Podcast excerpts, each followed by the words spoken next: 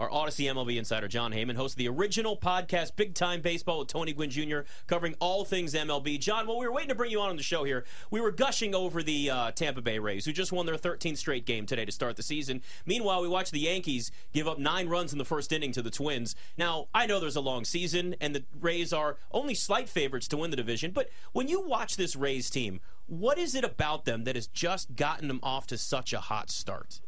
Well, I mean, they're hitting a ton of home runs, which is a little bit surprising. You wouldn't think they would on a, be almost on a record pace for home runs. I did. You do expect the pitching to be good, and it's been really good. The starting pitching, spectacular. Uh, McClanahan's a true ace. Now, Springs, who went out in today's game, we'll see how injured he is. That that could be a, a bad blow for them because he was looking like an ace as well, and so's Rasmus. And so, you know, potentially you have three number one starters there. Um, you've got a lineup that doesn't quit. Uh, Rosarina's a really good player. I mean, Wander Franco's a really good player. Uh, you know, once again, I, along with many others, uh, underrated this team. But let's not forget the uh, Milwaukee Brewers, nineteen eighty-seven, started thirteen and oh, and I saw some of that streak. I was covering the uh, Angels. And uh, they didn't end up uh, as a playoff team, I don't believe. So, you know, it's it's early. You're right about it being early, but uh, Tampa looks uh, devastatingly good right now. You you think about, you know, the the concept of unintended consequences, John, and the pitch clock largely has been a wild success. Everyone seems to love it. But I saw uh, that there was an article. Max Scherzer said that his first start was on him, but it's obvious to you that the pitch clock is taxing older pitchers. How much do you think that's going to change or shake up the league moving forward? Well, it definitely is affecting the older pitchers more. Obviously, they're not in, even if they're in good shape, they're not in quite the condition if you're a twenty-five-year-old pitcher. I, I mean, I have seen some older pitchers like Wade Miley, who's historically worked very quickly, uh, do very well with it, so he's used to it, but uh, you know, the guys who are in their mid-thirties, and the Mets have many of them, uh, Quintana and Verlander on the injured list right now, but they've obviously got Carrasco, Otavino, Robertson, but it's, it's mostly the starters, and uh, just the pitch, the time between the pitches and the time between the innings is going to take a toll, and it may mean that instead of one hundred pitch pitchers, they might be eighty pitch pitchers, at least for a little while. So uh, I did see the stats, and uh, it certainly has affected them uh, to this point. And, and Scherzer admitted that it, it, there is it is somewhat of a factor. How much, he's not sure yet. Yeah, it's fascinating. Uh, sticking with the Mets really fast, I did a little digging, and, and I'm I'm curious. You look at the D H position for the Mets, and they just have no power. You look at what they did last year. I think they had fifteen combined home runs between all the D Hs compared to, like, the Astros and the Braves, which were in the forties and fifties. Like, why do you think the Mets have been so stubborn about not making a move at D H? Well, um, you know, obviously they got guys last year. They got Vogelbach, who did about what you'd expect, and they got Ruff, who just did not really take to New York. I mean, it was kind of like a Joey Gallo situation, mm-hmm. although I'm not, he was just there for hitting, so he wasn't even bringing good defense or anything like that. So that did not work out at all. If they had just kept Davis, they would have been better off there.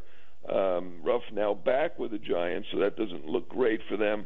Uh, I do think Vientos, who's having a great start in uh, in the minor leagues, uh, could bring them more power if they don't mind using a young guy to D H and not play a position. I think he could be a potential solution for at least half of that D H spot, maybe platoon with Vogelbach, but Uh, They've been reluctant to call up these uh, minor leaguers. Beatty, also a terrific hitter at the minor league level, doing doing really well. I know the fans are clamoring for him to come up and play third base with Escobar struggling so badly.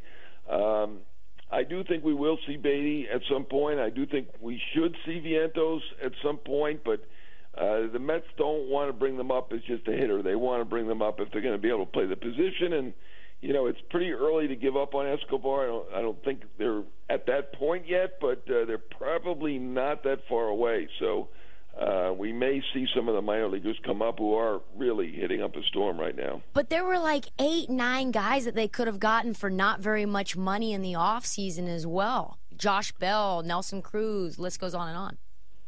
Well, yeah, Nelson Cruz was the guy. Uh, obviously did not have a good year last year. He's forty-two years old, had eye surgery on October thirty-first. So, you know, there were certainly questions at that point. The eye surgery uh, has apparently worked, and he's doing well with San Diego for only, a, I think, a million, one point two million or something like that. So that was a good move. I mean, Duvall would have been good for anybody. Now he's hurt, but uh, there there were some cost-effective of guys. Of course, the Mets are already paying one hundred million dollars in tax, so you add a, a Josh Bell. You know, anybody they add at this point, they're end up paying double because they're paying the ninety percent tax. So uh, I'm not going to rip them for not spending more money than they have.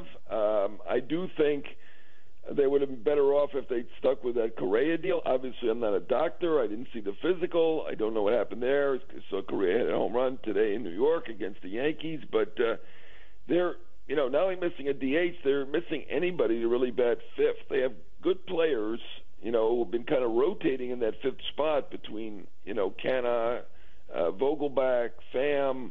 They really don't have a number five hitter. And give Alonso credit for having six home runs. Terrific power hitter as the cleanup guy, but you know, I think it would they would be much better off if they had a true number five hitter, whether he's the D H or any whatever position he plays. That might be Beatty at some point, because Beatty certainly can hit. Question is, can he play third at the major league level? And that's still an open question. Talking to John Heyman here on BetMGM tonight. You know, the Padres are one of those hot teams, and rightfully so, coming into the season that people love. There's a lot of talent, some big bats, big stars, and that, I mean, M V P candidate after M V P candidate. But they're just seven and six right now. They just took three against the Braves, dropped two of three to the Mets. East Coast trip. They got, what, eighteen games, I think, in eighteen days. It's a grind of a season early on for this team. What's most concerning, if anything, for you with what you've seen from the Padres so far? Well, they need to get their whole team back together. Obviously, Musgrove mm-hmm. uh, had that injury in the weight room, and then while uh, on rehab, he um, injured his A C joint in his shoulder. That's not as bad as it sounds. It was only going to be a week or two. He tried to make a diving play, and not worth doing in a rehab game. Uh, you know, and you've got Tatis not back yet. April twentieth, we'll see what he brings. Uh, you know, uh, obviously uh, there's some people who are skeptical at this point now after the uh, P E D uh, issue that he had. Is he going to be that dynamic player that he had been previously? He's also had uh, many, many injuries.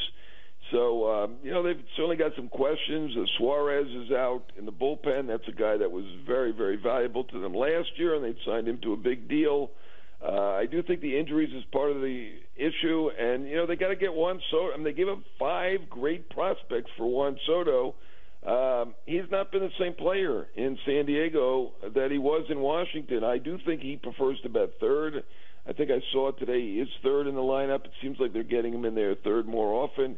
He had been batting second. Um, you know, is that the issue? I don't. I can't imagine that's all of it. But I mean, he had under a four hundred slugging percentage last year with the Padres. That that is not Juan Soto.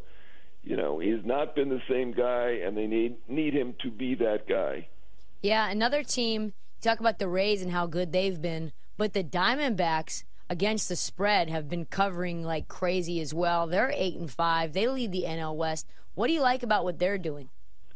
Well, they have a very good future. They have really good young players uh, coming. Uh, so I, I like the way they're going to be uh, in the future. Uh, obviously, you've got Zach Gallen, who's a terrific uh, pitcher. I, I like the youth of this team.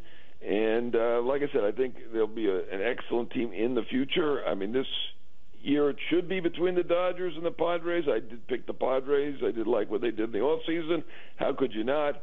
Uh, I do think that the Diamondbacks are better than people thought. I think I had them third, uh, you know, but I think they're more of a future team than a now team.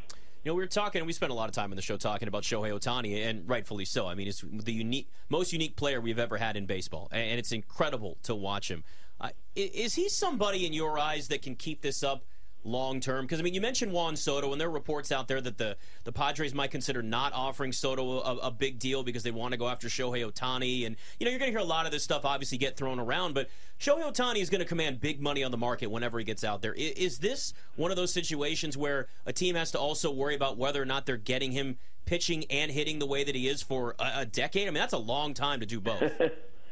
Yeah, I mean, I don't think anybody expects him to be a great pitcher and a great hitter for the next ten years. Yeah. He is going to get a ten-year deal or more. Uh, he's already surprised us by doing what he does, so I wouldn't put anything past him. But, I mean, it would be kind of shocking to see him go do this another ten years.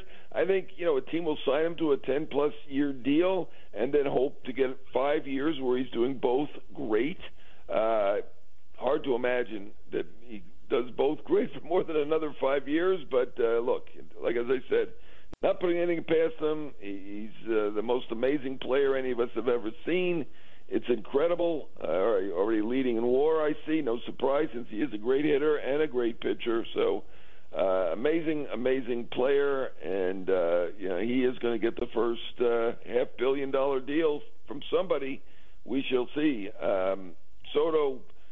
Certainly aiming to be in that level, the half billion. Soto's big advantage, of course, is that he's only twenty-four years old. The age is a major, major factor in this. But uh, as you guys alluded to, uh, a Soto deal with the Padres doesn't look like it's forthcoming anytime soon. Yeah, it's, it's Shohei Ohtani is just, I mean, it's just great for baseball. Such a unique thing that we get to see.